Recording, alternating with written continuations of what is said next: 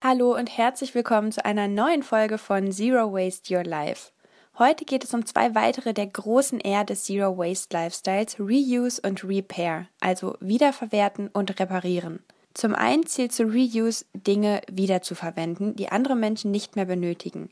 Über den Secondhand-Einkauf und die Share Economy habe ich, glaube ich, in den vergangenen Folgen schon ausführlich genug geredet. Darum geht es direkt weiter mit dem zweiten Aspekt davon. Zum anderen bedeutet Reuse nämlich auch, Dinge kreativ weiterzuverwerten. Das Stichwort hier lautet Upcycling und kreatives Handwerken bzw. Do-it-yourself. Wenn du mal Upcycling bei Google eingibst, findest du endlos viele Möglichkeiten, aus alten Dingen Neues zu erschaffen. Ein paar Beispiele, die ich praktisch oder einfach nur lustig und schick finde, möchte ich an dieser Stelle gerne aufzählen. Aus alten Kleidungsstücken, die nicht mehr gut genug zum Weitergeben sind, kann man Putzlappen, Handtücher oder Einkaufsnetze nähen. In alte Schuhe, Körbe, Töpfe oder andere Gefäße kann man im Frühjahr Blumen und Gemüse pflanzen. Das macht meine Oma seit Jahren und ich finde, es sieht super lustig aus. Alte Glasflaschen und Gläser eignen sich super, um Dinge ordentlich zu verstauen oder mit einem entsprechenden Edelstahlaufsatz, den man dazu kaufen kann, als Seifenspender. Die Liste möglicher Upcycling-Projekte ist schier endlos. Schau dich einfach mal bei dir um, was du noch so rumstehen hast und frag mal unseren Freund Google, was man daraus so machen kann. Der zweite Aspekt, um den es heute gehen soll, ist Repair, reparieren.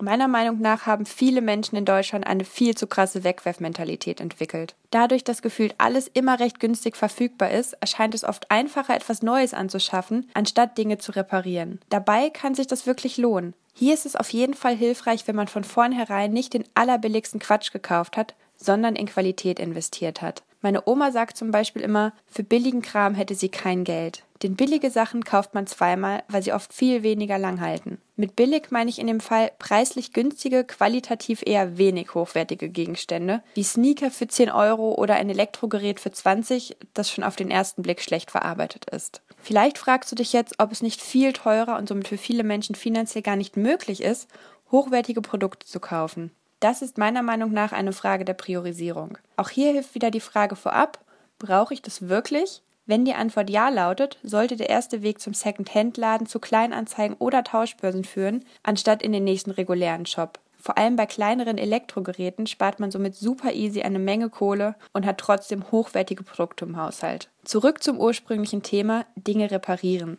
Als ich das erste Mal eine Hose selbst geflickt und eine Schuhsohle angeklebt habe, war ich mega stolz. Als ich meinem Opa davon erzählte, war seine Reaktion ungefähr, ja, und? Was ist daran jetzt super? Für ihn ist es selbstverständlich, Dinge, wenn möglich, zu reparieren.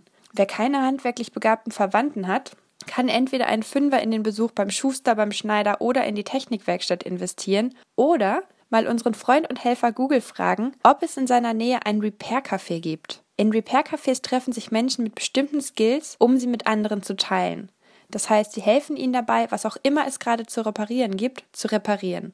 Ich finde, das ist eine ziemlich coole Sache um Geld und Ressourcen zu sparen und nebenbei spannende und neue Bekanntschaften zu schließen. Ich hoffe, ich konnte dich mit dieser Folge inspirieren, Dinge in Zukunft häufiger zu reparieren oder umzufunktionieren, anstatt sie gleich wegzuwerfen. Mich interessiert jetzt, wie stehst du überhaupt zum Reparieren und zum Upcycling?